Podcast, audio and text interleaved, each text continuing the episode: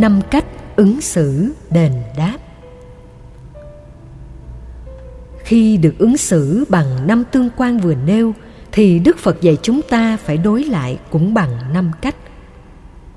Một, bảo hộ không cho buông lung. Bảo hộ tức là thái độ chăm sóc, lo lắng, giúp đỡ người thân, không để giải đãi, lười biếng, buông lung, hưởng thụ, sa đọa và phạm pháp nhìn chung giúp người đó đi trên con đường chân lý, đạo đức để được hạnh phúc ở hiện tại hoặc tương lai. Các bậc phụ huynh, nhiều kinh nghiệm muốn con em mình có tương lai hạnh phúc thì khi con còn nhỏ nên dẫn vào chùa quy y. Đừng sợ rằng với tuổi đó con em do quá nhỏ chưa thể ghi nhận gì. Trẻ con ngày nay thông minh và phát triển não bộ hơn chúng ta rất xa chẳng hạn mới vài ba tuổi đã biết quan niệm về thẩm mỹ. Năm 2002, chúng tôi bắt đầu thực hiện bộ lịch treo tường chụp hình chú tiểu. Đối tượng mời chụp phần lớn là các bé từ 9 tháng đến 3 tuổi trong nước lẫn nước ngoài. Chúng tôi cố tình chọn những em bé bụ bẩm, sang trọng, gương mặt sáng sủa, điệu bộ tự tin, nụ cười rạng rỡ nhằm làm bộ lịch trở nên ấn tượng tuy nhiên phải rất vất vả chúng tôi mới thuyết phục được những em bé này trở thành người mẫu chú tiểu trong 10 trường hợp thì chúng tôi thành công tối đa 4. Sau khi cha mẹ chấp nhận cho phép chụp hình lên ảnh, nhiều bé lại lắc đầu. Hỏi tại sao thì các bé trả lời rằng sợ cạo đầu sẽ xấu. Hiện nay trẻ em xem phim Hàn Quốc rồi đua nhau cắt tóc theo kiểu Hàn Quốc. Khi phong trào modern được lan rộng qua các phương tiện truyền thông thì tự động trẻ em tiếp thu rất nhanh. Cha mẹ không cần phải tư vấn, chúng cũng tự biết chọn model áo quần, đầu tóc, điệu bộ, dáng vẻ. Cho nên ở tuổi mầm non, con em chúng ta cũng có thể tiếp nhận lễ quy y. Đến tuổi thiếu niên, chúng ta lại đưa đi quy y thêm lần nữa. Nếu vẫn chưa có ấn tượng, thì sau này ta tiếp tục cho quy y. Là phật tử từ nhỏ, trẻ em sẽ được học hỏi điều hay, lẽ phải, sống đạo đức và không buông lung. Vì đạo đức phật dạy tinh tấn, không bỏ cuộc giữa chừng không chán nản thất vọng, không cường điệu hóa nỗi khổ niềm đau và không phớt lờ bế tắc. Trẻ sẽ trưởng thành biết quan tâm, biết sống có chánh niệm, biết để ý thể hiện tình thương đối với tha nhân. Như vậy, đồng nghĩa chúng ta giúp trẻ tạo tinh thần tự lập, phấn đấu vươn lên. Tương lai cha mẹ khỏi lo lắng con mình rơi vào những tệ nạn xấu đạo đức phật giáo có thể trang bị cho chúng bộ áo giáp chống lại cái xấu xa, tiêu cực của cuộc đời. Hai, hỗ trợ không để hao tổn. Hao tổn liên hệ đến ba phương diện tiêu thụ, sức khỏe, lối sống. Tiêu thụ bao gồm ăn uống, ngủ nghỉ, du lịch và nhu cầu thường nhật khác truyền đạt cho người thân đạo đức phật giáo, để người đó hình thành đức tính hài lòng biết đủ. Từ bỏ tâm cạnh tranh hơn thua, đua đòi bắt chước. Khi gia đình mình khó khăn hơn gia đình chúng bạn, biết thấy rõ hoàn cảnh của mình để không gây áp lực với cha mẹ và người thân không gây áp lực cho nhau. Vợ hoặc chồng cũng phải biết hài lòng như thế, không nên so sánh vợ chồng mình với vợ chồng người khác về trang sức phẩm, thời trang, lối sống, thu nhập. Càng so sánh tiêu cực, ta càng khó sống hạnh phúc với người thật, việc thật trong gia đình. Sức khỏe được đức phật sánh ví với gia tài của quý. Có sự nghiệp tiền bạc mà thiếu sức khỏe thì sự nghiệp và tiền bạc ấy chẳng còn ý nghĩa gì ta sẽ bị chết yểu hoặc đau bệnh và không thể làm nên sự nghiệp lớn. Khi tư vấn cho con em, không nên tình nguyện đưa độc tố vào cơ thể thông qua đường tiêu thụ của bao tử. Ngày nay tiêu thụ còn mở rộng dưới hình thức truyền thông. Chẳng hạn, đọc tờ báo, tức là chúng ta đang tiêu thụ tin tức, xem truyền hình là đang tiêu thụ văn hóa, lịch sử, khảo cổ thời sự. Khi tiêu thụ bất cứ cái gì qua các giác quan, mắt, tai, mũi, lưỡi, thân ý, đồng nghĩa ta đang tiêu thụ cuộc sống của chính ta. Do đó, phải biết làm chủ các giác quan để việc tiêu thụ không tạo thói quen xấu, những trói buộc xấu. Cái gì nhiều sẽ trở thành quen. Thói quen ban đầu chỉ gian nhẹ như tơ màng nhện về lâu về dài sẽ như sợi xích. Người ăn trầu bị thói quen ăn trầu trói buộc. Kẻ hút thuốc không có thuốc luôn uể oải, lờ đờ. Người uống cà phê nếu thiếu nó thì ngủ gà, ngủ gật. Nếu chọn một thói quen, tốt nhất hãy chọn thói quen tích cực như thói quen đi chùa, thói quen ngủ sớm, thức sớm thói quen cứu người giúp đời. Thói quen quan tâm đến những người thân. Thói quen phụng sự xã hội, vân vân. Đều có giá trị xây dựng cuộc đời, xây dựng sự nghiệp, hạnh phúc của bản thân và tha nhân. Làm được như thế thì không thể nào bị hao tổn.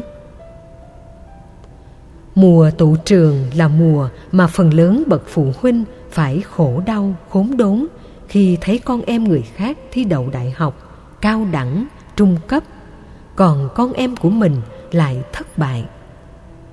Nỗi tổn hao hạnh phúc khiến nhiều cha mẹ mất ăn mất ngủ. Trong trường hợp thi đậu thì phải lo áo mới, tiền học phí ngày càng cao, các chi tiêu, vật dụng đến trường. Trường hợp con em đi học xa, phải chi tiêu phòng thuê, xe cộ biết bao mối lo toàn khác. Người con có hiếu phải biết tiền tặng, bớt sử dụng tiền bạc của cha mẹ nhằm bớt đi sự hao tổn của gia đình. Thói quen nghiện ngập, cờ bạc, tiêu xài càng làm cho sự hao tổn diễn ra lớn hơn. Mê tín dị đoan cũng là nguyên nhân lớn gây hao tổn gia đình. Đốt giấy vàng mã cho người quá cố tiếp đãi cúng kiến quá nhiều cho thầy bùa, thầy ngải, thầy pháp là những việc làm không đúng thực tế. Mỗi lần lên đồng với phương pháp ngày nay, mất cả trăm triệu. Nhiều gia đình phải đi vay mượn để lên đồng. Hệ quả là đánh mất hạnh phúc, sự nghiệp, khó khăn trở ngại mà bệnh tật vẫn y nguyên, thậm chí còn nặng hơn ngoài ra đưa tiền cho bọn người mê tín thì nghiệp tội sẽ tăng, bất hạnh lại chồng thêm bất hạnh mới. Đó là sự hao tổn về trí tuệ, hao tổn về phước báo. Người phật tử chân chính cần phải tránh xa. Ba, che chở, thoát khỏi sợ hãi. Sợ hãi trước nhất là sự tự khủng bố và sau đó là những mối lo lắng về xã hội bao gồm con người.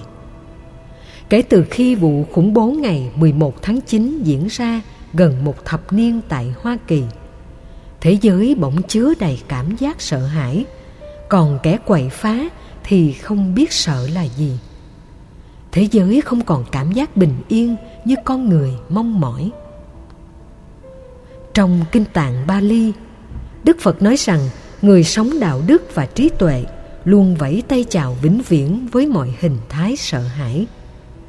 Chúng ta có nhân cách tốt, đạo đức tốt, tôn trọng luật pháp thì đâu phải sợ luật pháp, sợ khổ đau cầm tù. Nếu sống chuẩn mực, chân thật quan tâm người, giúp đỡ đời thì ta cũng không sợ lời thị phi, lời phê bình chỉ trích muốn tránh sợ hãi một cách lâu dài một mặt phát triển trí tuệ để giúp chúng ta nhận thức đúng, hành xử đúng. Mặt khác, phát huy đời sống đạo đức. Đó là tiêu chí quan trọng nhằm giải quyết các vấn đề thường nhật diễn ra xung quanh chúng ta. Sợ hãi là kẻ thù của hạnh phúc.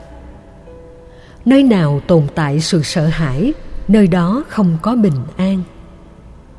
Giải thoát niết bàn hay sự chứng đắc?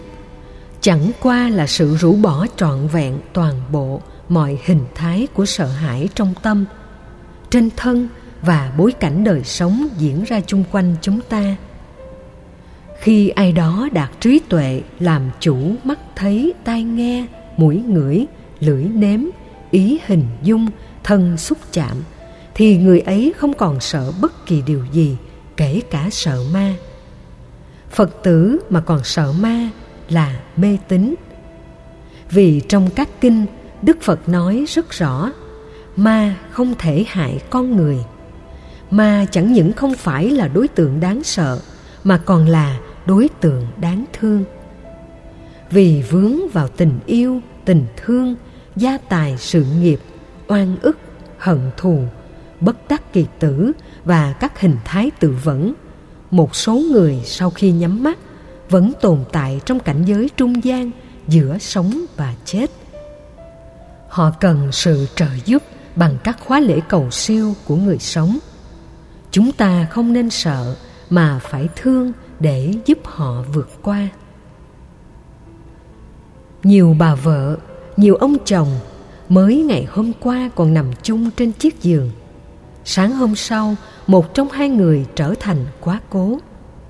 Người còn lại sợ không dám vào phòng đó, không dám nằm trên chiếc giường đó, do vì quá mê tín. Phim ma, truyện ma, phần lớn đều bịa đặt, khai thác nỗi sợ hãi của con người để làm giàu. Ma mỹ dữ tợn hơn ma trung quốc, vì ma mỹ có thể lập kế hoạch giết người hàng loạt. Còn ma trung quốc chỉ hù dọa, quậy phá sơ sài. Tuy nhiên, thực tế không có ma nào quậy phá được ai. Chỉ có hành động xấu, thói quen, lời nói xấu làm hại chính chúng ta, chứ không ai khác.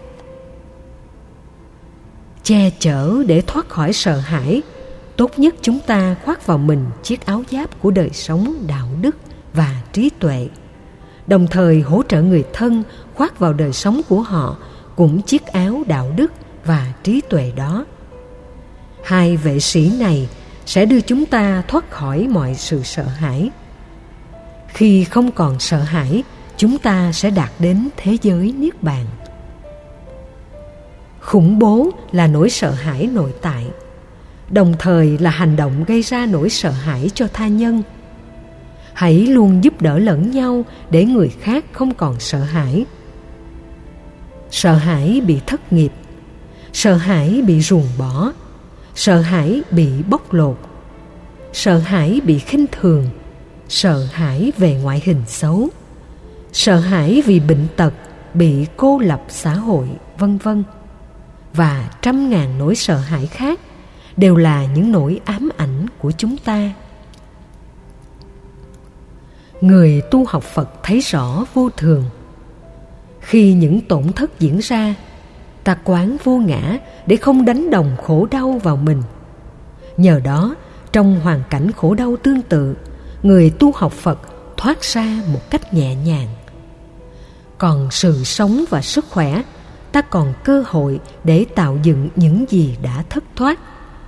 Còn hạnh phúc và trí tuệ ta còn phát huy gấp trăm lần những gì ta chưa có. Thay vì đầu tư vào sự tiếc nuối để nhận lấy sợ hãi, hãy đầu tư vào phương pháp để tạo ra sự tạo dựng đó. Không đạt được lần này thì nỗ lực thành công trong lần khác. Phải sáng suốt tìm cơ hội tốt đẹp cho mình. Người thân cũng phải biết giúp đỡ nhau thoát khỏi nỗi sợ hãi tuy nhiên cũng có những nỗi sợ hãi liên hệ đến bệnh lý. Chẳng hạn bệnh hoang tưởng. Người bị chứng bệnh hoang tưởng gồm có ba loại. Hoang tưởng mắt, tức là ảo ảnh. Hoang tưởng tai, tức là ảo thanh. Hoang tưởng về những người xấu đang rình rập theo dõi, ám hại mình, tức là hoang tưởng ý ba loại hoang tưởng này đều gây cho bệnh nhân rơi vào nỗi khủng hoảng rất lớn. Người bị hoang tưởng, tay thường nghe một âm thanh nào đó văng vẳng, có thể là một âm thanh ấn tượng hoặc âm thanh sợ hãi khó quên, khiến người đó không đủ định. Người bị ảo giác thường thấy trước mặt mình một con ma, hoặc có ai đang ra lệnh chỉ đạo mình phải làm chuyện này, chuyện nọ không làm, không chịu nổi. Rất nhiều bệnh nhân tâm thần từ góc độ ảo giác đã phải chết bởi xe lửa cán hay xe đụng. Là bởi vì đang đi qua đường rầy họ cứ thấy trước mặt mình là một cánh đồng hoa thơm hay thấy căn nhà của ông bà ngoại, nơi những người thân đang vẫy tay chào gọi. Hãy đến đây, hãy đến đây. Họ cứ đâm chiêu, suy nghĩ và bị xe đâm chết. Còn loại hoang tưởng thứ ba thì luôn nghĩ rằng có ai đang rình rập, theo dõi, trù báo, hãm hại mình. Loại hoang tưởng này rất khó điều trị. Rơi vào một trong ba hoàn cảnh vừa nêu thì tốt nhất chúng ta đưa người thân đến bác sĩ tâm thần để được hỗ trợ về thuốc nhằm làm giảm dần nỗi sợ hãi đừng nghĩ người thân mình bị tà ám ma theo mắc đằng dưới hay bệnh đằng trên, rồi đưa đến thầy bùa, thầy ngải, thầy pháp, lên đồng, lên cốt và cho rằng ông bà tổ tiên nhập về trừng phạt. Nghe những ông thầy bùa, thầy pháp phán sai, lòng chúng ta càng sợ hãi hơn, tốn tiền bạc theo thầy pháp, chỉ thấy bệnh tật ngày càng gia tăng cho nên khi thấy người thân ngồi nói nhảm một mình hay không nói năng, thường bỏ nhà đi tìm mọi cách để trốn nhà, thì đây là dấu hiệu của bệnh tâm thần. Còn đa số khác là dấu hiệu của bệnh hoang tưởng. Tốt nhất dẫn người đó đến bệnh viện tâm thần để được các bác sĩ điều trị. Dù người bị tâm thần không thừa nhận mình đang bệnh, ta vẫn phải đưa đến bệnh viện các chuyên gia hiểu phương pháp sẽ biết cách xử lý bệnh lý bộ não để giúp bệnh nhân chống vượt qua. Đừng quy kết con em hay người thân của mình đang mắc đàn dưới hay bị ma nhập. Ma quỷ không làm điều này. Ma nhập cũng chỉ nhập trong khoảng thời gian nhất định một vài giờ, chứ hiếm khi tái nhập. Khi nhập vào, họ sẽ nói những điều liên quan về cái chết, tên, tuổi ngày tháng năm sinh, chết ở đâu, chết như thế nào, rồi nhờ người nhà trợ giúp. Nếu chúng ta hỏi số điện thoại, địa chỉ người thân, thì họ sẽ đáp đúng để ta gọi kiểm chứng. Đó mới là ma nhập. Còn không kiểm chứng được thông tin, thì phần lớn là bị ảo giác, hoang tưởng, tâm thần phân liệt. Thấy rõ điều này ta có thể bớt đi nỗi sợ hãi 4. Khuyên răng ở chỗ vắng người Đây là yếu tố tâm lý rất tinh vi mà Đức Phật đã nhấn mạnh. Vợ khuyên chồng trước mặt bạn bè làm cho người chồng cảm thấy tự ái, nhột, chạm lòng tự trọng. Chồng khuyên vợ hay la rầy vợ trước mặt bà con, người thân thì dù có lỗi đi nữa, người vợ cũng chưa chắc sẵn lòng nhận lỗi. Tương tự, việc góp ý con cái, anh chị em, bà con cần phải thể hiện yếu tố tâm lý này. Bởi vì sự mặc cảm tự ti làm cho người ta cảm thấy mình đang bị tấn công. Dù thừa nhận mình sai nhưng chưa chắc đã sửa sai. Do đó, khi có nhu cầu góp ý, khuyên răng thì hãy nhớ lời dạy trong kinh thiện sanh, rằng khuyên chỗ vắng người. Tâm lý học ngày nay gọi là nói với nhau, thay vì nói về nhau. Nói về người thứ ba đang vắng mặt trong nội dung cuộc nói chuyện, chẳng hạn vợ nói về chồng khi chồng đang ở phân xưởng làm việc. Chồng nói về vợ khi vợ đang đi thăm họ hàng, thì lời nói truyền đạt nhiều lần tình trạng tam sao thất bản khiến câu chuyện trở nên căng thẳng hơn. Nếu không vì mục đích tích cực, ta không cần nói những lời không liên hệ đến người khác để họ bắt buộc phải lắng nghe. Phần lớn vợ chồng sau khi ly hôn muốn con em liên minh phía mình nên luôn có khuynh hướng nói xấu người còn lại. Cha kể tội mẹ mẹ kể tội cha, sẽ khiến đứa con thấy mặc cảm vì cha mẹ mình. Trong khi đức phật dạy con cái phải hiếu kính với song thân, xem cha mẹ như hai vị phật ở nhà. Chuyện vợ chồng, tự hai vợ chồng giải quyết, đừng lôi kéo con em về phía liên minh với người này, chống lại người nọ. Dẫu có giận mấy đi nữa, ta cũng phải nói tốt về cha hoặc mẹ nó còn gút mắt giữa mình và người còn lại sẽ tự giải quyết sau. Nói về nhau chỉ đem lại mâu thuẫn. Đó là lời thị phi, tán ngẫu, chỉ trích, đâm thọc thiếu thiện chí. Còn nói với nhau là chúng ta nói trực diện và cần nói ở chỗ vắng người, bằng ngôn ngữ từ ái, hòa nhã, hiền lành. Như thế, người được nói sẽ cảm thấy tội lỗi nhiều hơn và nhanh chóng sửa chữa những thói hư tật xấu. Vợ hơn chồng cũng phải hết sức cảnh giác khi giao tiếp. Đừng ý rằng mình học vị cao, vai trò xã hội lớn hơn, tạo tài chính gia đình nhiều hơn, uy tín mình nổi bật hơn thì bắt buộc chồng phải răm rắp nghe lời. Vợ chồng có quyền bình đẳng trong mọi tranh luận với nhau nếu giải pháp của một trong hai người chưa thỏa đáng, đừng áp đặt chân lý theo kiểu cái cày đi trước con trâu để rơi vào bệnh chủ quan. Nhiều quý bà thành đạt vẫn bị chồng ruồng bỏ, không phải vì họ không đẹp, không giàu sang, mà bởi vì tính gia trưởng. Đặc biệt khi người chồng đến cơ quan xí nghiệp, có thư ký riêng, người làm việc dưới trướng dạ bẩm lễ phép và được làm hài lòng.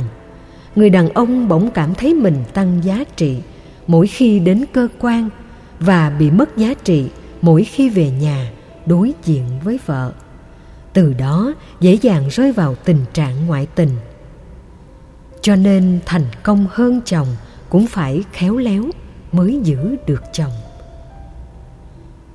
Tương tự, tránh tình trạng chồng bộc lộ tính gia trưởng coi vợ như ô xin muốn gì được đó. Đối với đàn ông, cái gì dễ dàng thì không coi trọng, cái gì khó khăn, nỗ lực mới được trọng. Ta phải ứng xử cương nhu, lúc mềm, lúc cứng, hết sức khéo léo để chồng mình không phiền lòng. Góp ý con cái, chúng ta hãy gặp riêng. Đừng làm nhục trẻ bằng cách bắt cởi quần áo đứng trước nhà bắt hít đất hoặc nói nặng trước chỗ đông người. Điều này gây cú sốc tâm lý, khiến nhiều em chịu không nổi, đã tự tử mà chết.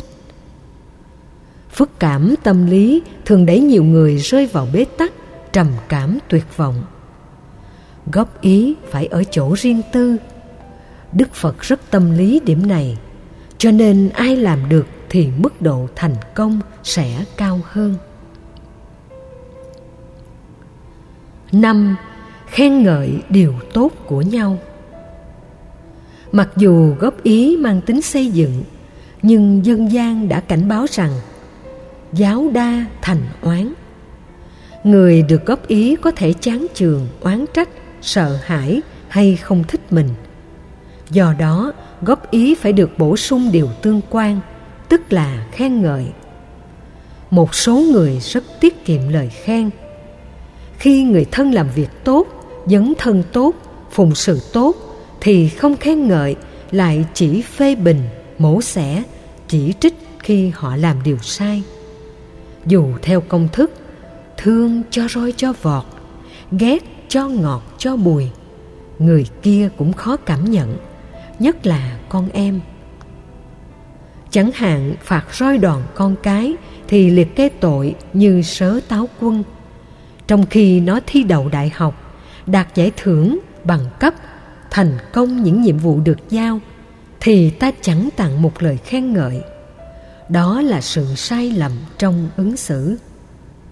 Vợ khen chồng chồng khen vợ, cha mẹ khen con cái con cái tán dương cha mẹ, anh chị em khen lẫn nhau, người thân tán thưởng qua lại là nghệ thuật rất tích cực mang lại hạnh phúc.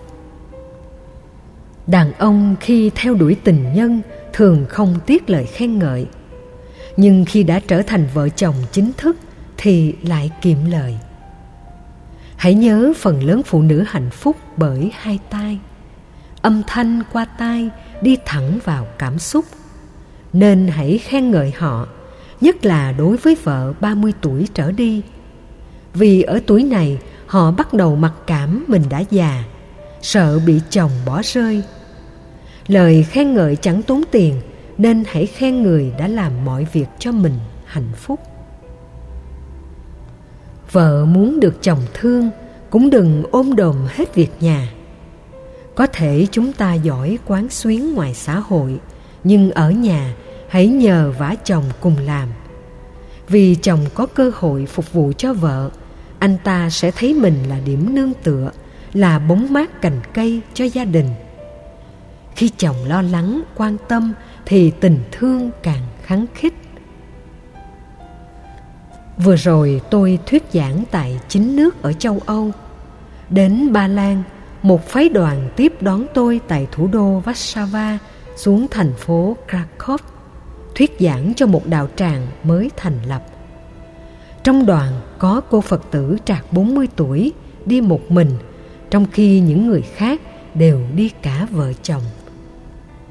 Khi tôi thắc mắc tại sao cô không có chồng đưa đi thì được cô trả lời rằng vì chồng đang ngủ nên cô không muốn làm phiền. Tôi hỏi thói quen ứng xử này mới xuất hiện hay đã từ lâu cô cho biết khoảng 20 năm, tức là từ khi kết hôn, tôi nói, cô có phước mà không biết hưởng. Cô đã tập cho chồng thói quen không quan tâm đến cô. Đừng sợ chồng mất ngủ. Mất ngủ cũng không sao. Miễn tạo được hạnh phúc cho vợ thì cả gia đình càng gắn kết. Bấy giờ cô mới công nhận quả thật nhiều năm qua. Con đi làm về khuya, mệt nhọc. Còn chồng con cứ nằm trên giường ngủ, chẳng màng đến vợ con và mọi việc trong nhà. Rất nhiều gia đình, mặc dù vợ xấu xí, nhưng lại được chồng lo lắng, chăm sóc vì vợ biết nhờ vả, núng nịu và sau khi nhờ vả thì biết khen ngợi chồng để cảm ơn. Chồng nào được nhờ, được khen mà chẳng mở cờ trong bụng. Đọc một đoạn trong kinh a di đà chúng ta có thể thấy lời khen trở thành nhu cầu không thể thiếu. Mười phương chư phật tán dương đức phật thích ca đang ở cõi ta bà, một thế giới ngũ trượt mà có thể thành đạo, giảng kinh, thuyết pháp, giúp con người xóa bỏ giai cấp, thoát khỏi nghiệp xấu, trở thành người an lành, bậc thánh. Đó là việc khó làm. Và đức phật thích ca cũng tán dương đức phật a di đà ở thế giới tây phương cực lạc còn đề nghị các đệ tử của mình hướng tâm về đức phật a di đà ta tự hỏi tại sao các đức phật lại khen ngợi lẫn nhau, trong khi các ngài vẫn dạy rằng không nên bận tâm đến khen chê. Như vậy có mâu thuẫn không? Hoàn toàn không tại sao phải khen? Vì khen trong tình huống này được hiểu là một dấu ấn của chân lý. Việc làm của đức phật thích ca đúng, việc làm của phật a di đà đúng, việc làm của chư phật cũng đúng. Nên chư phật phải ủng hộ chân lý đúng đó để mọi người trên cõi ta bà và mọi thành phần cứ theo đó thực hành nhằm đạt con đường hạnh phúc bình an nếu cái thiện không được xã hội hóa, không được phổ quát hóa, thì cái ác sẽ nổi lên. Do đó, dù ta thực tập vô ngã, thì việc đóng góp xây dựng chùa, đắp tượng phật, ấn tống kinh, đúc chuông, hay các việc từ thiện do chùa chủ xướng thầy trụ trì, có trao tặng phiếu tán dương công đức, thì cũng đừng từ chối. Chúng ta có thể đề nghị ghi tên vô danh hoặc ghi tên hữu danh nào đó nếu muốn tránh thái độ tùy hỷ của người trong gia đình. Chẳng hạn ráp tên những đứa con lại hoặc ráp tên vợ chồng. Trong tình huống khác, ta nên để phần công đức cho những người thân còn lại biết đến nhằm khích lệ người đó cùng làm công đức với ta.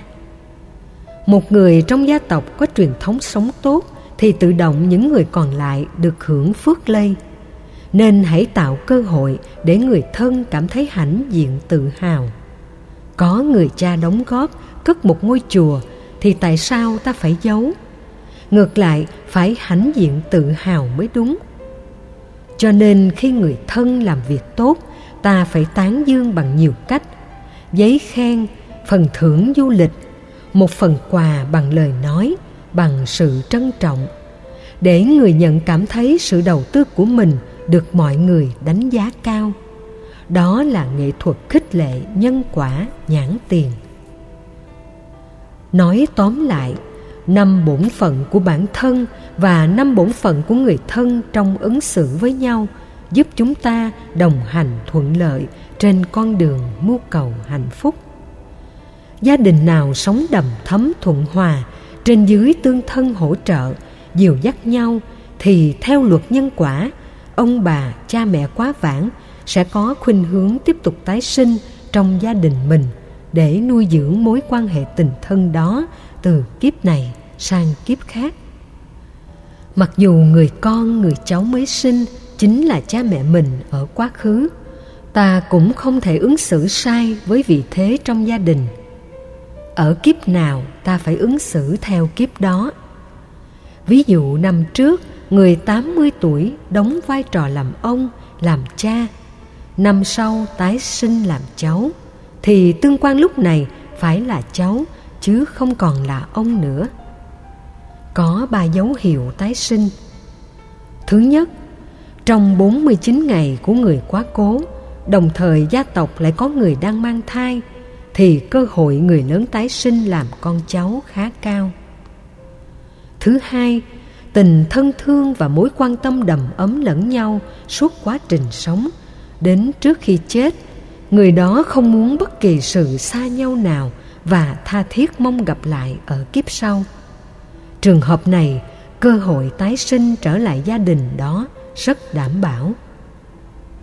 Thứ ba, sự tiếc nuối về nhân cách và cá tính giữa người tiền kiếp và hậu kiếp. Chẳng hạn, người ông mỗi lần cười thường ngã người về phía sau. Đứa cháu khi sinh ra cũng có thói quen y hệt. Hai mô tuyếp cá tính đó chỉ là một. Nó được tiếp nối mấy chục năm. Mặc dù đứa cháu hoàn toàn không hề nghe kể về người ông của mình, nhưng nhân cách vẫn được nuôi dưỡng lại. Đó là sự tiếp nối trong tái sinh. Hoặc cha là nhà khoa học vật lý đứa cháu sinh ra mới năm bảy tuổi không cần đi học, mà vẫn hiểu phanh vách mỗi khi cầm quyển sách vật lý. Cậu bé học tiến bộ nhanh hơn so với chúng bạn. Như vậy, cơ hội tái sinh từ người cha rất rõ.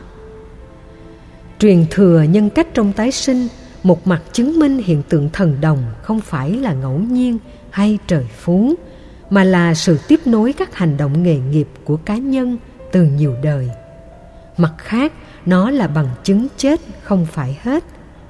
Ai có niềm tin như thế, với đời sống đạo đức, trách nhiệm hành vi của mình sẽ được đề cao ở mức độ cần thiết. Bằng mười bổn phận giữa những người thân như vừa nêu, tôi kính chúc quý phật tử đạt đời sống bình an, chăm sóc hạnh phúc người thân của mình để tất cả xứng đáng sống chan hòa yêu thương trong cuộc đời.